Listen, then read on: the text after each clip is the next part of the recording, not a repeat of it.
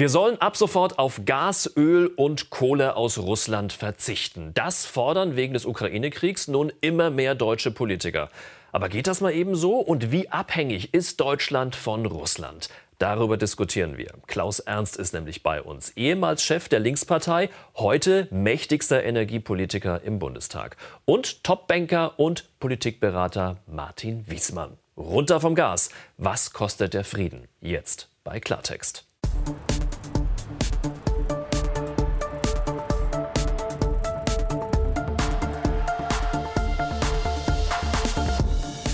Hier ist Berlin. Herzlich willkommen. Schön, dass Sie bei uns sind bei Klartext. Wir sprechen Klartext mit Klaus Ernst. Er ist Ex-Vorsitzender der Linkspartei, einer Partei, die es ähm, an sich ja nur gibt, weil Putin-Freund und Ex-Kanzler Gerhard Schröder ihn mal aus der SPD rausgeschmissen hat. Im Bundestag ist Klaus Ernst Vorsitzender des Ausschusses für Klimaschutz und Energie und er sagt, die Gaspipeline Nord Stream 2 zu stoppen, das ist fahrlässig, genauso wie die Lieferung von Waffen in die Ukraine. Klaus Ernst ist bei uns. Herzlich willkommen. Martin Wissmann war in leitender Position bei der systemrelevantesten Bank der Welt, bei JP Morgan. Heute ist er Experte für Geopolitik bei der Deutschen Gesellschaft für Auswärtige Politik. Er wäre auch für einen Einfuhrstopp von Öl und Gas aus Russland, wenn das den Krieg beenden würde. Aber ob das den Krieg beendet, das ist natürlich fraglich. Herzlich willkommen. Schön, dass Sie da sind. Ja, der Krieg in der Ukraine geht weiter. Tagtäglich erreichen uns schreckliche Bilder aus der Ukraine und ein Ende scheint nicht in Sicht. Russlands Präsident Wladimir Putin vernichtet inzwischen ganze Landstriche. Orte liegen in Schutt und Asche, so wie die Kleinstadt Wolnowacha im Osten der Ukraine. Hier gibt es keinen Strom mehr, kein Wasser. Sämtliche Häuser und Straßen sind zerbombt, auch das örtliche Krankenhaus. Putins Truppen rücken weiter nach Kiew vor. Das russische Militär kesselt die Hauptstadt immer weiter ein.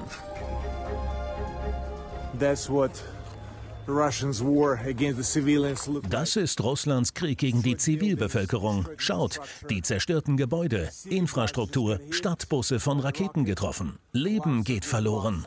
Das ist der Krieg, den Russland begonnen hat. Das ist die Stadt Kiew. Herr Ernst, wenn man diese schrecklichen Bilder sieht, darf Deutschland weiterhin Gas und Öl aus Russland kaufen und damit das in letzter Konsequenz mitfinanzieren? Also wenn man diese Bilder sieht, um darauf mal einzugehen, ist es natürlich ein schrecklicher Krieg, ist ein Verbrechen, äh, das da stattfindet. Und natürlich muss alles getan werden, um diesen Krieg so schnell wie möglich zu stoppen. Das ist unbestritten. Ich glaube, da sind wir uns alle einig. Vielleicht nicht einig sind wir uns über die Maßnahmen. Ich denke, es würde keinen Sinn machen, äh, jetzt die Nord Stream 1 Leitung, um die es geht, sozusagen leer laufen zu lassen oder kein Gas mehr von Russland oder Öl von Russland zu beziehen, weil das erstens den Krieg nicht beenden würde. Es würde nicht dazu beitragen, äh, dass der Krieg schneller vorbei ist. Es würde aber dazu führen, dass wir zumindest ökonomisch, weltwirtschaftlich Verwerfungen hätten, die kaum absehbar sind. Zum Beispiel, um einen Punkt zu nennen, die Preise für Energie sind jetzt auf einem unerträglich hohen Maß. Sie würden weiter explodieren. Das würde dazu führen, dass sich Nachfrage der Menschen verschiebt hin zu Energie, die sie unbedingt brauchen. Sie hätten dann natürlich weniger für andere Dinge, für Konsum und anderes, für längerfristige Investitionen. Die dort sinkende Nachfrage würde dazu führen, dass es äh, zu weniger Produktion dort kommt. Das heißt, Arbeitslosigkeit wäre die Folge. Aber ich wie sehen Sie es moralisch? Ich glaube nicht, dass wir, dass wir damit den, äh, den, den Leuten in der Ukraine helfen, dass wir selber unsere Wirtschaft und nicht nur unsere, sondern auch die Weltwirtschaft, die sind ja die Auswirkungen, ruinieren. Das hilft niemand, uns nicht und auch den Ukrainern nicht. Kein Gas und Öl mehr aus Russland, das könnte der nächste Schritt sein aus Ihrer Sicht. Wann würden Sie diesen Schritt dagegen wagen? Also ich möchte zunächst sagen, ich habe den Hinweis und das Argument vermisst, was hilft denn den Ukrainern? Und ich glaube, darüber müssen wir diskutieren. Wenn es den Ukrainern helfen würde, dass wir heute oder morgen den Gasimport aus Russland stoppen, in der Tat, dann sollten wir das tun. Es gibt aber zwei Dinge, die dabei äh, zu sehen sind. Nummer eins, der Großteil der russischen Erträge mit Energielieferungen wird mit Öl und nicht mit Gas erzielt. Wir würden also nur einen Teil und leider den kleineren Teil äh, der natürlich substanziellen Erträge, die täglich äh, auf die Konten von Gazprom und in den russischen Staatshaushalt fließen, begrenzen. Circa 35 Prozent bekommt äh, Deutschland Exakt. da ja, ne? Mhm. Exakt. An Öl. Ja, es, es, sind 40 Prozent, die über die Energieexporte in den russischen Staatshaushalt fließen. Mhm. Davon ist aber Gas nur 8 Prozentpunkte. Das heißt also, der Anteil ist nicht hinreichend groß, äh, um wirklich sicherzustellen, dass äh, Putin von diesen Erträgen substanziell abgeschnitten wäre. Also es würde überhaupt zweite, nichts ausmachen? Es doch, es würde, nein, es würde selbstverständlich etwas ausmachen. Aber ich komme, ich komme zu dem entscheidenden Punkt. Putins Kriegsmaschinerie ist zunächst mal völlig unabhängig von der Frage, ähm, ob diese Erträge täglich auf die russischen Konten überwiesen werden. Denn die Kriegsmaschinerie ist leider weitgehend autark und kann auch viele Monate so weiterlaufen. Deshalb müssen wir uns die Frage stellen, auf welchen anderen Wegen können wir hier erstens der Ukraine helfen und zweitens diese furchtbare tragische äh, Situation beenden. Und da lohnt es sich oder da reicht es nicht, äh, sich äh, über eine Maßnahme zu unterhalten. Da müssen wir uns über alle möglichen Wege unterhalten. Ohne militärische Unterstützung und Hilfe der Ukraine wird es unter gar keinen Umständen gehen, denn dann ist die Ukraine verloren. Und ohne ein scharfes Sanktionsmaßnahmenpaket, welches Russland substanziell schwächt, wird es auch nicht gehen. Und am Ende des Tages brauchen wir natürlich auch Diplomatie und Verhandlung. Aber die Verhandlungsfähigkeit kommt aus einer Position der Stärke der Ukraine, der relativen Stärke, muss man leider sagen, der Verbindlichkeit und der Entschlossenheit des Westens. Diplomatie, das ist das, worauf Sie setzen, Herr Ernst, in erster Linie. Aber alles andere kommt für Sie nicht in Frage. Ich würde gerne auf das Argument äh, der Waffenlieferungen noch mal eingehen. Es hatte gute Gründe, dass die Bundesrepublik gesagt hat, in solche Gebiete, wo gekämpft wird, schicken wir keine Waffen. Wir haben das jetzt mehr oder weniger kurzfristig und schnell, auch ohne ausreichende Debatte, durch eine Ankündigung des Bundeskanzlers im Parlament geändert. Ähm, ich, ich, ich, will Ihnen sagen, warum ich da Bedenken dagegen äh, hätte. Ähm, ich denke, dass mehr Waffenlieferungen des Westens zwei Probleme haben. Das erste ist, ähm, verlängern wir nicht damit auch den Krieg? Je mehr Waffen, das wir dorthin liefern, desto härter wird gekämpft. Je länger gekämpft wird, desto brutaler wird offensichtlich der Krieg. Ich sehe die Bilder mit genau demselben Schrecken wie andere auch und wie Sie.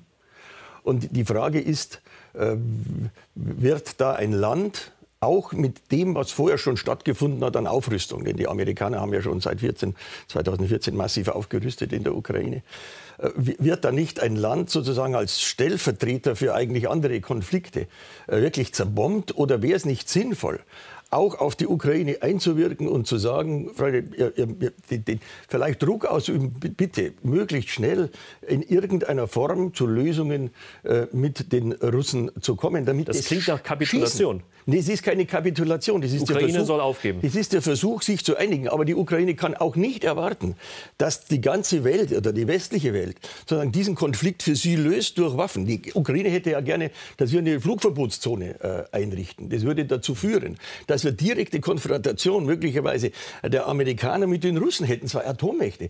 Die, die, die, da müssen wir schon ein bisschen aufpassen, was die Folgen sind. Denn damit mit einem Atomkrieg wäre auch der Ukraine nicht geholfen und uns natürlich noch viel weniger. Allen miteinander würde das kräftig schaden. Also insofern glaube ich, in dieser Situation ist hm, ein Stück weit gefragt, äh, mehr über Lösungen zu diskutieren anstatt wie können wir das Ding militärisch äh, gestalten. Das wäre jetzt mein Ansatz, weil ich denke, militärisch äh, ist es so, auch wenn das jetzt offensichtlich länger dauert, als die Putin oder sonst wer sich das erwartet hat.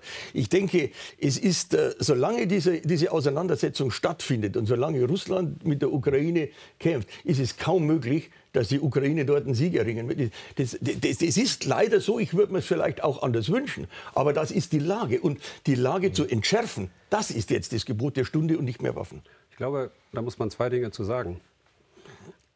Erstens, wenn wir im Westen nicht bereit sind, die Ukraine zu verteidigen, dann sind wir unter gar keinen Umständen in der Position zu sagen, dann darf auch die Ukraine sich nicht verteidigen. Das, Selbstverteidigungs das Selbstverteidigungsrecht ist ein absolut elementarer Grundlage der internationalen Ordnung. Zum Thema, wer hat eigentlich aufgerüstet? Ich kann Ihnen genau sagen, wer wann mit Aufrüstung begonnen hat. Herr Putin hat mit der Zerstörung von Grosny im Zweiten Tschetschenienkrieg 1999, 2000, Grosnien wurde von der UN zur am meisten zerstörten Stadt der Welt erklärt. Sein politisches Kapital als ein entschlossener Ministerpräsident, später Präsident der Russischen Föderation gebildet.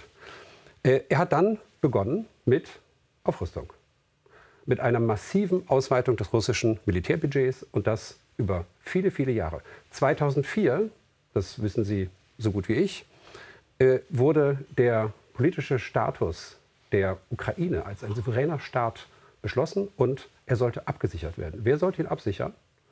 Der Nachbar Russland. Die Ukraine hat auf Atomwaffen verzichtet. 2008 haben Frankreich und ja, Frank 2008. Ich möchte bitte, ich möchte, Sie haben relativ lange geredet. Ich möchte, Sie haben lange geredet. Ich möchte, ich, ich möchte diesen einen Satz ja. zu Ende sagen. Die Ukraine hat sich darauf verlassen, dass die Vereinbarungen mit ihrem Nachbarn tragfähig sind und respektiert werden. Und der Westen hat Ukraine gesagt, das mit der NATO-Aufnahme, das machen wir nicht, weil wir Russland nicht auf den Leib rücken wollen. Das perfide an dieser Entwicklung ist, die Ukraine wurde nie NATO-Land und heute wird sie zerbombt. Die Frage, um mal zurückzukommen zum Thema äh, Gas, Öl und auch Kohle, was wir ja aus, äh, die wir aus Russland beziehen. Ähm, was ist denn, wenn uns Russland ähm, zuvorkommt, dieser ganzen Angelegenheit? Die Diskussion ist in Deutschland da. Ähm, wollen wir das weiterhin bezahlen oder nicht? Was ist, wenn Russland sagt, und es gab ja schon erste Stimmen, dass sie sagen, wir lassen einfach die Pipeline leer laufen, Nord Stream 1 zum Beispiel, und dann gibt es nichts mehr. Was machen wir denn dann? Gehen dann von heute auf morgen die Lichter aus? Das ist dieselbe Situation, als wenn wir sagen, wir machen Boykott, als wenn die Russen sagen, sie liefern nicht mehr. Nur zur Geschichte. Wir haben jetzt eine 50-jährige Energiepartnerschaft mit Russland, wie Sie wissen.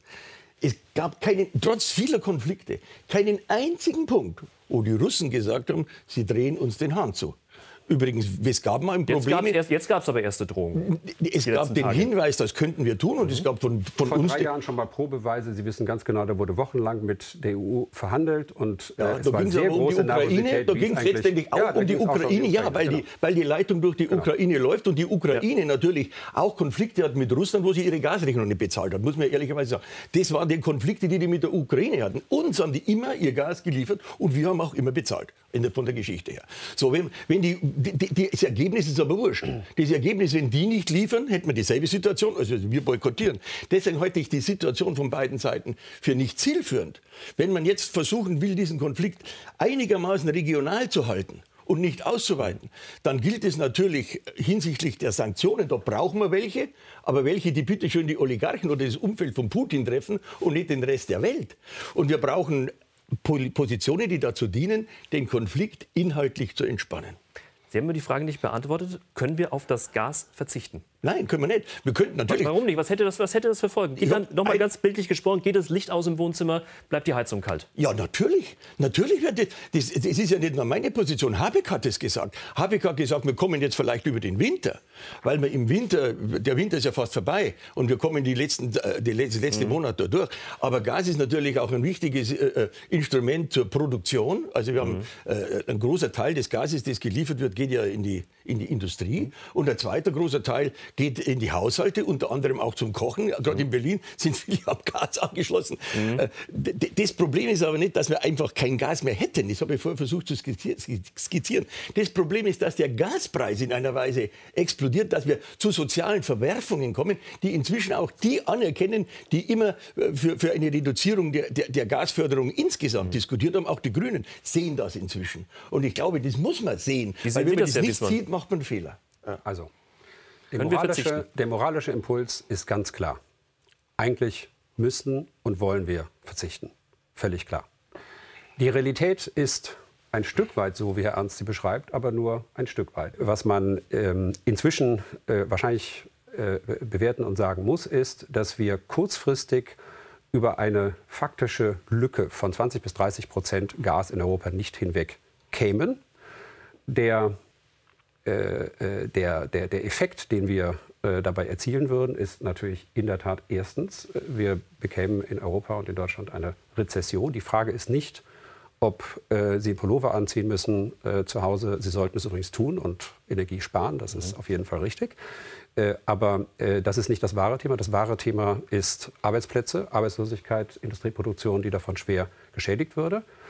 Und ich glaube, man darf äh, nicht vergessen, wir sind natürlich generell in einer wirtschaftlich eigentlich eher äh, noch fragilen Situation aufgrund äh, der Covid-Krise. Wir reden möglicherweise über Stagflation. Wir haben also erhebliche Risiken und wir dürfen das Energiethema jetzt nicht völlig isoliert von der Gesamtsituation betrachten. Und ich würde jetzt mal sehr prononciert sagen, wenn Herr Putin in einem halben Jahr eine Gelbwestenbewegung in ganz Europa sehe, dann würde er das wahrscheinlich mit einer gewissen Befriedigung betrachten. Und das könnte ein Anreiz für ihn sein, diese Maßnahmen zu ergreifen. Wir sind aber trotzdem nicht machtlos. Und das unterscheidet uns, äh, Herr Ernst, äh, dass ich nämlich fest überzeugt bin, dass wir alle Maßnahmen ergreifen müssen, um Russland zu schwächen. Das Bittere ist, dass das auf Kosten der russischen Zivilbevölkerung geht. Es ist leider nicht möglich, das Regime nur dadurch zu schwächen, dass wir den Oligarchen hinterhersteigen. Die Oligarchen, das ist ein Phänomen der Regierungszeit von Jelzin, sehr unappetitlich in den meisten Fällen.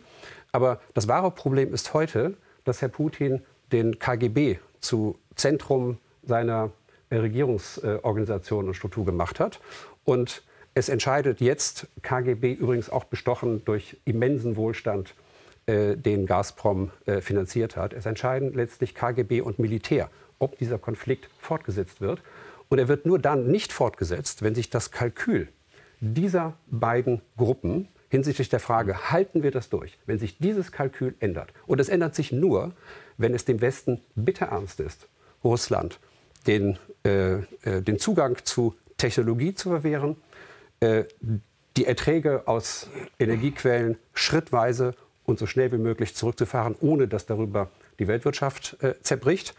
Und natürlich auch dafür zu sorgen, dass völlig klar ist, äh, dass, äh, und, und, und da ist der Privatsektor inzwischen ja entsprechend konsequent unterwegs, Russland auch sonst wirtschaftlich isoliert sein wird und das auf viele, viele Jahre hinweg, wenn es diesen Kurs nicht ändert. Also wirtschaftlich ausbluten quasi. Es gibt leider kein anderes Mittel. Wenn wir es militärisch nicht angehen wollen, dann geht es absolut nur über diesen Weg. Und deswegen finde ich es falsch, diese Energiediskussion so isoliert zu betrachten. Wir brauchen die kombinierten Effekte effektiv wirkender äh, Sanktionspakete. Holen wir die Energiediskussion ähm, wieder mal äh, runter zum normalen Bürger auf der Straße. Denn äh, Gas und Öl wird allmählich ja doch zum Luxusgut. Viele Deutsche können sich heizen und Autofahren auch eigentlich kaum noch leisten auf dem Weg zur Arbeit. Und ähm, ja, das Ganze äh, innerhalb weniger Wochen. Einige EU-Staaten wollen ganz auf Gas- und Öllieferungen aus Russland verzichten. Deutschland bezieht die Hälfte seines Gases aus Russland und ist damit Russlands größter Kunde. Deutschland bezahlte dafür im vergangenen Jahr fast 20 Milliarden Euro. Das sind rund 50 Millionen Euro pro Tag. Jetzt die Zahlungen stoppen, das bedeutet auch kein Gas mehr aus russischen Leitungen. 55 Prozent der Deutschen fänden das gut, 39 Prozent wären dagegen. Auch die Preise am Ölmarkt steigen rasant. Und mit ihnen die Benzinpreise in Deutschland. Viele können sich den täglichen Weg zur Arbeit schon fast nicht mehr leisten. Finanzminister Christian Lindner will deshalb einen Tankrabatt einführen. Im Gespräch sind 20 Cent pro Liter. Die Oppositionsparteien CDU, CSU und die Linke wollen lieber die Mehrwertsteuer senken. 7% auf Sprit, Gas und Strom. Runter mit der Mehrwertsteuer, sagt Ihr Fraktionschef Herr Ernst. Auch Ihre Meinung? Ja, äh, ich kann Ihnen auch sagen, warum. Das ist nicht als einzige Möglichkeit. Wir haben ja eigene Vorschläge gemacht, die vielleicht aber ein wenig länger bräuchten, bis man sie umsetzt, mhm. nämlich ein Energiegeld. Also es ist ein Riesenproblem, das wir, hier, äh, das wir hier haben und es muss vor allen Dingen schnell gehen. Und schnell geht natürlich, und die, die, Mehrwertsteuersenkung ist ja auch erprobt, ist ja nicht zum ersten Mal, das haben wir schon aus anderen Gründen gemacht. Das hat man in der Corona-Pandemie jetzt äh, kurzzeitig mal für ein halbes Jahr. Ja, so viel gebracht hat es aber am Ende nicht. Das ist die Frage, wie hoch sie es machen. Also wenn wir zum Beispiel, wir gehen, unser Vorschlag ist hier runter auf 7 Prozent und äh, vielleicht auch noch mal zur Begründung dafür. Es ist ja der Staat, der äh, momentan ganz besonders auch an diesen hohen Preisen mitverdient, mhm. weil natürlich äh, die Mehrwertsteuer auf den Endpreis kommt noch drauf, wird. Genau. Die kommt dann noch drauf. Und äh, auch jetzt ist es schon so, dass der staatliche Anteil an den Preisen sehr hoch ist. Also man hätte tatsächlich Spielraum jetzt nach unten, um dort eine Entlastung äh, herbeizuführen. Äh, das kann natürlich nur eine temporäre Entlastung sein. Es kann keine dauerhafte Entlastung sein, weil klimapolitisch wollen wir insgesamt von den, äh, von den fossilen Energien weg. Aber in der jetzigen Situation, also wenn man sich müssen die Leute ihr Auto auftanken ja, alle paar Tage. Die, die halt müssen ja auch zur Arbeit. Wenn man ja. überlegt, wenn der 50 Kilometer einfach hat, es gibt solche Leute, 100 ja. Kilometer am Tag, der hat ja den Eindruck, hat eine Beteiligung an der Tankstelle äh, erworben, mhm. wenn er einmal tankt. Und das ist das Problem. Da müssen wir kurzfristig reagieren, damit wir dort eine Lösung finden. Gießkannenprinzip nennen Sie das, Herr Wissmann. Warum? Ich weiß nicht, ob das stimmt, dass Sie Porsche-Fahrer sind. Das ist auch gar nicht so wichtig, unabhängig davon. Ich brauche keine Entlastung äh, der Mehrwertsteuer. Sie werden die Entlastung nicht brauchen. Und ich finde, das Geld sollte zwingend da ankommen, wo es wirklich gebraucht wird und wo es wirklich, Vorschlag, ja. äh, knapp ist. Äh, und äh, da findet man andere Mechanismen. Die Regierung ist ja recht kreativ gewesen in der äh, Covid-Zeit, wie man Privathaushalten und kleinen Betrieben wirksam helfen kann. Es gibt in Europa unterschiedliche Modelle. Sie sehen, dass das Agieren über den Preis schwierig ist, weil dann natürlich über die Grenze gefahren und dort mhm. getankt wird, wo es preiswerter ist. Im Übrigen ist das Argument, der Staat verdient mit, ähm, auch so eine Sache, wenn weniger fürs Tanken ausgegeben wird, wird vielleicht mehr für anderes ausgegeben. Da gibt es natürlich auch Effekte. Wir wissen im Übrigen auch, dass Steuersenkungen am Ende des Tages vom Bürger an anderer Stelle wieder bezahlt werden müssen, wenn sie auf Belastungen obendrauf kommen, die wir jetzt ja in hohem Maße äh, zu schultern haben. Äh, Herr Lindner ähm, prognostiziert uns und verspricht uns noch die schwarze Null äh, in den nächsten Jahren oder die Einhaltung der Schuldenbremse jedenfalls, mhm. nicht die schwarze Null, Entschuldigung. Äh, äh, das alles äh, steht aber auf ziemlich ähm, ähm, fragilen äh, Füßen. Aber jetzt und die deshalb, Mehrwertsteuer zu senken, ähm, insbesondere das, bei Sprit oder Gas, ja, ist ja, das ist aber keine Maßnahme äh, gegen Spritpreise. Äh, ja, die, die, die Franzosen, die Franzosen äh, haben jetzt 100 äh, Euro den Haushalten ähm, äh, überwiesen, mhm. die eine entsprechend hohe Energierechnung haben. Ich glaube, da kann man einfach viel zielgerichteter und vielleicht kreativer agieren als Mehrwertsteuer in diesem Fall. Gießkanne im Übrigen würde ich auch nicht ähm, äh, ganz außer Acht lassen. Preise haben bekanntlich äh, eine Lenkungswirkung. Äh, wir sind sehr darauf angewiesen, dass sich gerade in den nächsten Monaten der Energieverbrauch bei uns auch ein bisschen der neuen Situation anpasst. Ähm, also ist es auch richtig, wenn diejenigen, die es nicht müssen, weniger Auto fahren. Und diejenigen, die es müssen und das Geld dafür nicht haben, brauchen Unterstützung. Ja, Wiesmann, viele müssen sonst kommen sie nicht zur ich Arbeit. Nicht gesagt, dass es weniger sie wissen sind. genau, dass es so gesagt, ist. Sie, wissen, sie wissen genau, dass es so ist, dass die Alternative, wenn wir natürlich darüber diskutieren im Klimaausschuss, äh, äh wie können wir den Nahverkehr ausbauen, wie können wir dazu führen, dazu beitragen, dass ja. die Leute das Auto nicht benutzen. Aber wenn man den Ausbau noch nicht hat, dann müssen die. Und äh, ich sage Ihnen jetzt noch, warum die Mehrwertsteuer schon sinnvoll ist, weil der Staat, der, der hat ja jetzt sozusagen zusätzliche Einnahmen wegen des hohen Preises. Und diese zusätzlichen Einnahmen, die würden wir sozusagen direkt an die zurückgeben, die das Benzin kaufen. Der Bundesfinanzminister Christian Lindner schlägt jetzt vor, den Tankrabatt einzuführen. Das ist ja ein anderes Modell. Sie haben ja vorgeschlagen, Mehrwertsteuer zu senken auf 7 Prozent. Er sagt sofort 20 bis 40 Cent, irgendwo so in dem Bereich, man weiß es noch nicht so genau, soll von der Tankrechnung pro Liter direkt in der Tankstelle abgezogen werden. Denkbares Modell? Da muss man erstmal genau den Vorschlag prüfen. Also wir haben den da, der, der wackelt noch ein bisschen. Der, so ein bisschen das Problem ist, dass er auch in der Koalition abgestimmt wird. Da macht er sowieso jeder, was er will. Also jeder macht eigene Vorschläge und der andere widerspricht dann. Da würde ich erstmal, bevor ich dazu Stellung nehme, würde ich erstmal warten, was, was will er konkret. Entscheidend ist aus meiner Sicht, äh, dass wir diese hoffentlich vorübergehend, das vorübergehende Problem dadurch lösen, dass der der Mensch, der, der, der, der mobil sein muss, dass der das noch kann. Und, äh, Kann er ja, wenn der, wenn der Sprit, wenn 20 Cent an der Tankstelle gleich abgezogen ja, werden da, an der Kasse. Da, da würde ich erst mal sagen, da, da, würde ich erst mal sagen, da, ist, da ist der Vorschlag, den wir haben, ja, der, ist ja zumindest kurzfristig umsetzbar und erprobt. Da weiß ich nicht, ob man ein neues Instrument einführen sollte. Also Sie sehen das noch eher halbgar? Ich sehe, ja, ist, ist ja auch halbgar, das gibt ja selber zu. Aber nochmal zu, zu, dem, zu, dem, zu der Grundfrage der, der Entwicklung der Preise. Erstens, wir müssen raus aus fossilen Energien, das ist ja unbestritten. Aber die Frage ist, dazu brauchen wir Zeit. Und ähm, vor, vor diesem unsäglichen Krieg war eigentlich klar, dass wir vorübergehend, auch um unsere Klimaziele zu erreichen, vielleicht sogar mehr Gas brauchen als vorher, als, als, als Übergangstechnologie. Das das, das ist natürlich sehr kompliziert, wenn einer, äh, ein großer äh, Lieferant von Gas ausscheidet. Ich weiß gar nicht, wo wir es herkriegen sollen. Jetzt gibt es die Vorschläge, dass wir selber wieder das nach müssen Gas Sie aber wissen, wenn Sie den Energieausschuss ja, Das weiß äh, noch leiten. keiner, das ist ja das. Ich, wir fragen, wir werden am Mittwoch die Bundesregierung wieder fragen. Und das können Sie sich drauf. Wir haben jedes Mal im Ausschuss natürlich das Thema zur Zeit drauf. Mhm. Wie ist die Energieversorgung gewährleistet? Da hätte ich gern dann Vorschläge gesehen, wie wir das machen wollen.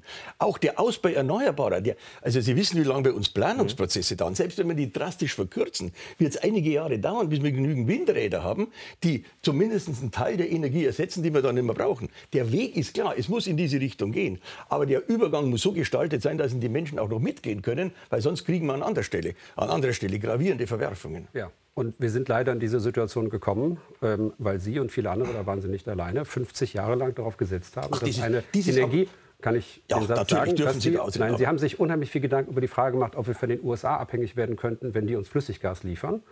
Dabei haben wir noch nicht mal ein Terminal. Aber die Tatsache, dass wir über 50 Prozent äh, Energieabhängigkeit von Russland haben, ähm, war, da will ich Sie gar nicht persönlich kritisieren, äh, lange, lange, äh, äh lange, doch, äh, die persönliche Kritik kommt auch, äh, lange Strategie und Konsens unseres Landes.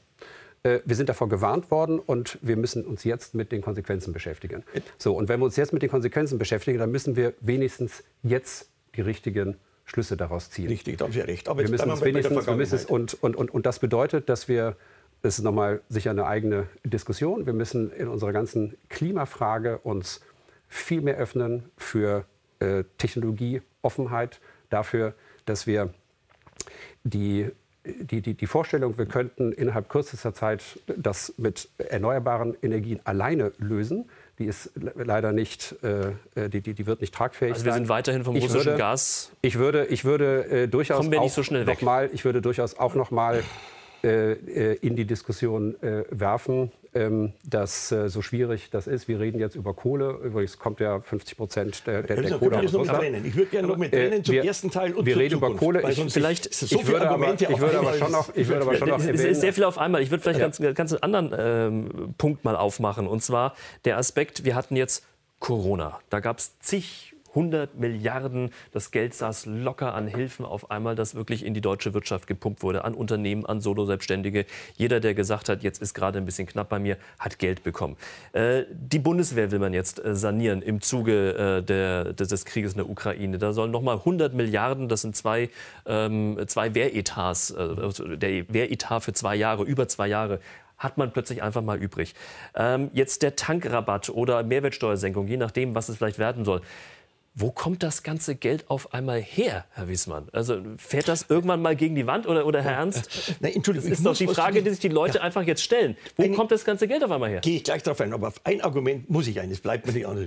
Gehen, Sie doch mal auf meine Frage ein, Herr Ernst. 50 Jahre haben Sie gesagt, war alles sozusagen Mist, weil wir diese Politik gemacht haben. Wir haben 50 Jahre, nicht nur bei uns, auch in Europa, mit dieser Politik relativen Wohlstand gehabt. Und allen ist es gut gegangen. Die Alternative, gerade in den letzten Jahren, war äh, amerikanisches LNG-Gas. Teurer, umweltschädlich, Flüssiggas. Aus meiner Sicht, Flüssiggas. Aus meiner Sicht auch nicht akzeptabel. Das war die Alternative. Und die letzten 50 Jahre waren ja, nicht, waren ja nicht so schlecht. Das ist ja fast eine ganze Generation, die da einigermaßen positiv mit umgegangen ist. Und jetzt müssen wir die Konsequenzen ziehen, wie wir sie ändern. Und das heißt erneuerbare Energien in die Zukunft. So, und wenn wo kommt wir, jetzt das Geld her? Genau, wo kommt das, Geld, das Geld her? Wenn wir 2001 und 2008 die Zeichen der Zeit erkannt hätten, dann würde ich Ihnen recht geben. Man hätte damals beginnen müssen, umzusteuern.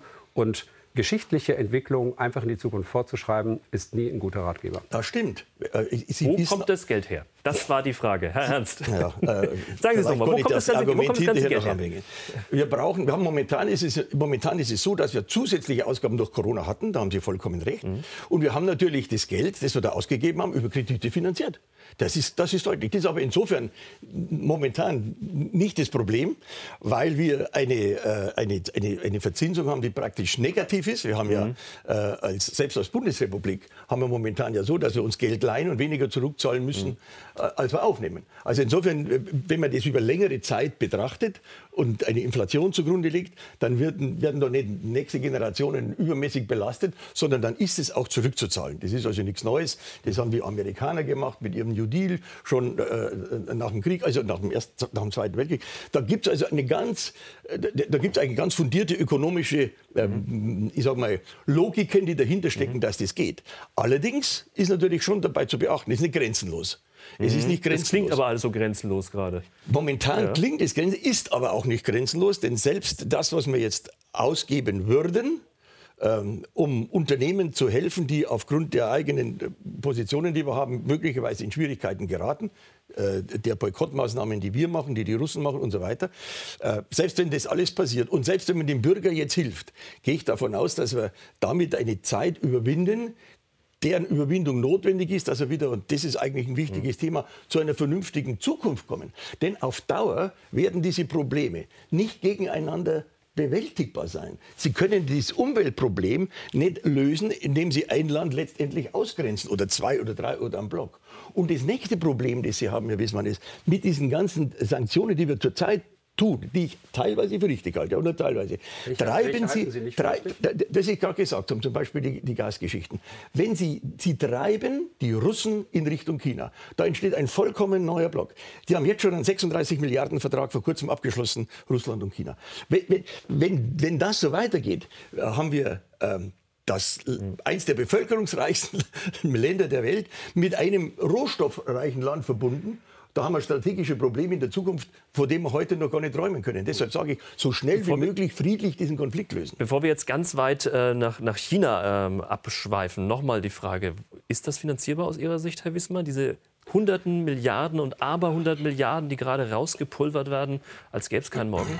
Wir haben den großen Luxus und das große Privileg, tatsächlich erstens in einem der wohlhabendsten Länder der Erde und einem der wohlhabendsten Länder Europa zu leben. Das äh, zweitens, äh, weil es nicht immer auf den Rat der Linkspartei unter anderem gehört hat, in den letzten Jahren auch äh, immer einen einigermaßen stetigen Konsolidierungskurs gefahren ist. Das ist vielfach kritisiert worden, dass Deutschland nicht hinreichend ähm, ähm, fiskalisch ähm, expansiv unterwegs gewesen sei.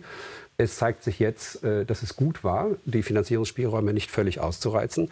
Gleichwohl muss man sich bei diesen Summen in der Tat die Frage stellen, was muss davon sein? Die Fronten in diesem Krieg, die sind mehr als verhärtet. Frieden ist nicht in Sicht. Und jetzt taucht auf einmal ein sehr Sie sagen ja, Diplomatie ist wichtig und man kann es mit Diplomatie lösen, aber jetzt taucht auf einmal ein sehr überraschender Vermittler auf. Und Sie, Herr Ernst, Sie kennen ihn auch äh, gut. Das sehen wir auf diesen aus Aufnahmen aus dem Jahr 2020, die wir mal zeigen wollen. Ex-Kanzler Gerhard Schröder, damals als Experte im Wirtschaftsausschuss des Bundestages. Sie hatten ihn eingeladen. Da gab es äh, viel Ärger bei Ihnen auch in der Partei, denn die Linkspartei äh, ist ja an sich erst entstanden, weil viele unzufrieden waren, vor allem mit der Sozialpolitik des damaligen Kanzlers. Keiner in der Linkspartei will ja noch wirklich was mit Gerhard Schröder zu tun haben. Er hat sie ja dann damals wirklich sogar aus der SPD rausgeschmissen und sie haben dann später die WASG gegründet, aus der dann auch dann die Linke entstanden ist. Herr Ernst, wie eng ist Ihre Verbundenheit heute noch zu Gerhard Schröder, zum Vermittler, der, von dem keiner so richtig weiß, was er eigentlich gerade vermittelt? Also das ist äh, keine Beziehung in dem Sinne, das ist ein, ein Sachverhältnis, ein Sachzusammenhang äh, mit Herrn Schröder. Ich habe Herrn Schröder damals, das waren die Bilder, mhm. eingeladen in den Ausschuss für Wirtschaft und Energie, den ich geleitet habe, zu der Frage, welche Möglichkeiten hat die Bundesregierung, sie gegen exterritoriale Sanktionen der USA zu wehren? Das war das Thema. Übrigens nicht nur bei uns, es war in Europa ein Thema. Da gab es ja auch Vorschläge, wie man das, äh, auch die Bundesregierung war die Haltung, dass das eigentlich nicht geht. So, deswegen habe ich ihn eingeladen. Ansonsten, hm, ich habe ihn nicht zur Sozialpolitik eingeladen, hätte ich mhm. auch nie, weil ich finde ich nach wie vor katastrophal, was die Agenda-Politik war. Da hat sich auch nichts daran geändert. Und jetzt äh, versucht er dort zu vermitteln. Ich, was er da tut, weiß ich nicht, andere wissen es auch nicht. Aber ich sage Ihnen eins, mit jeder Recht, der vielleicht auf diesen Putin noch Einfluss hat und der vielleicht ihm ein wenig deutlich machen kann, zu was es führt, was er da treibt. Und nachdem man weiß, dass äh, äh, Herr Schröder kein schlechtes Verhältnis zu Herrn Putin hat, mhm. ist es vielleicht eine Möglichkeit, und ich weiß nicht, warum man die nicht ergreifen sollte, warum man das nicht machen sollte, wenn es geht. Aber irgendwie gibt es da kein offizielles, wie sagt man so schön in politischen Kreisen, kein offizielles Mandat dafür. Die Bundesregierung weiß nichts davon, wusste vorher nichts davon, sagt sie zumindest. Hinterher hat man auch nie drüber gesprochen. Herr Wissmann, wie bewerten Sie das? So einen wenn ich äh, Herr Schröder wäre, dann würde ich mich auch äh, äh, mir, mir, auch die Frage stellen, wie kann ich jetzt in dieser furchtbaren ähm, Situation mein, meine Reputation oder den Rest meiner Reputation noch retten. Äh, wir haben alle noch im Ohr, dass für Herrn Schröder Putin ein lupenreiner Demokrat, Demokrat war. war. Mhm. Äh, und ähm, das äh, war einige Jahre nachdem ähm, Herr Putin den ersten unabhängigen Nachrichtensender 2001 geschlossen und übrigens an Gazprom äh, verkauft hat. Wir brauchen da gar nicht äh, in die Details zu gehen.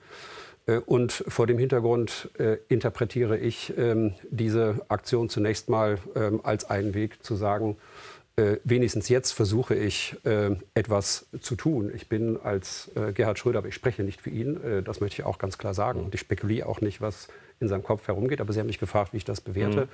Mhm. Äh, ich bewerte das äh, zunächst mal ähm, als eine Maßnahme, mit der er versucht, die Frage zu beantworten, tut er denn eigentlich jetzt irgendetwas oder nicht. Ob das ähm, ob das abgestimmt ist, ein, ein, offensichtlich ist es, ist es nicht abgestimmt. So hört man zumindest, auch, wenn nicht irgendein anderer auch, Film hinten und ich, läuft. Und ich, und, ich, und ich muss auch ähm, ehrlich sagen, die Situation ist deutlich zu ernst, äh, als dass man jetzt äh, viel Zeit damit verbringen sollte, eine äh, Vermittlungsmission zu kommentieren von der wir erstens nicht wissen, ob sie wirklich äh, stattfindet. Wir wissen nicht mal, ob er empfangen worden ist und äh, die im Übrigen, wie Sie richtigerweise gesagt haben, auch kein Mandat hat. Und in dieser ähm, wirklich sehr, sehr ernsten Situation ähm, mischt sich jetzt noch jemand anders ein, beziehungsweise lässt etwas aufhorchen mit einer Formulierung vor wenigen Tagen. Das ist nämlich Bundesgesundheitsminister Karl Lauterbach meldet sich zu Wort.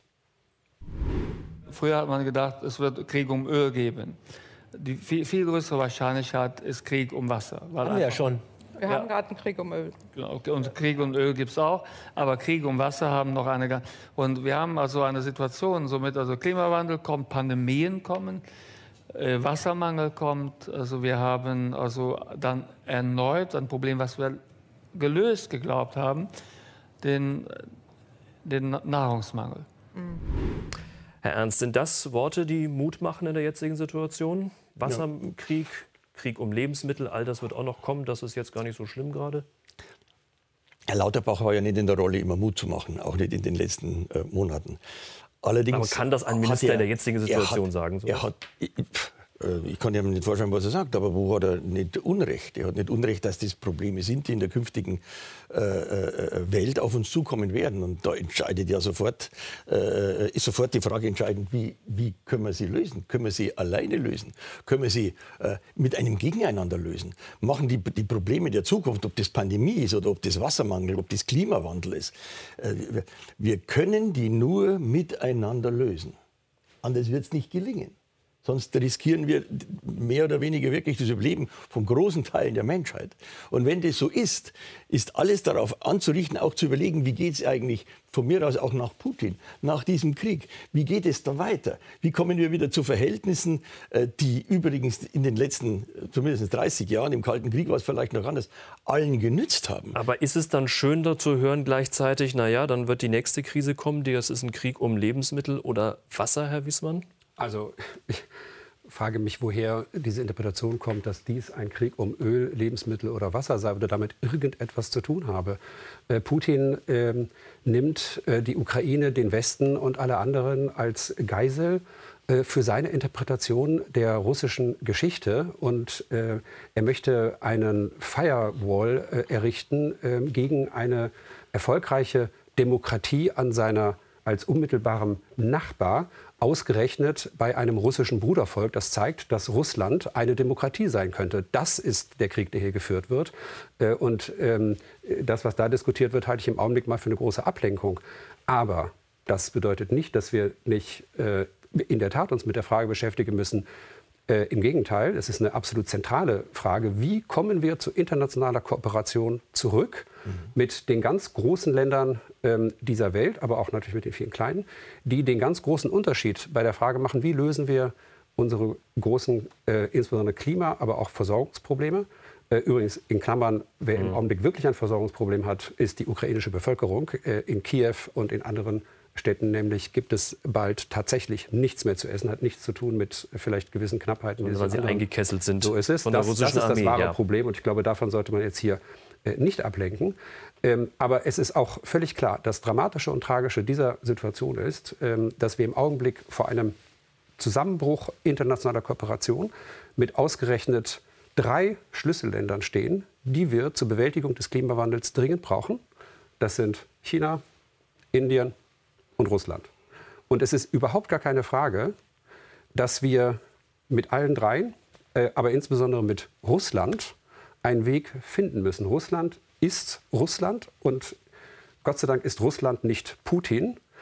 Und wir werden alles äh, unternehmen müssen, um Ansatzpunkte zu finden in einer Nachkriegszeit, die hoffentlich sehr bald äh, anbricht, ähm, mit dem Russland wieder Politik zu machen und auf solchen Feldern zu kooperieren, wo wir kooperieren können, welches und so, wie es sich uns dann darbietet. Und äh, hoffentlich ist es ein Nach-Putin äh, Russland.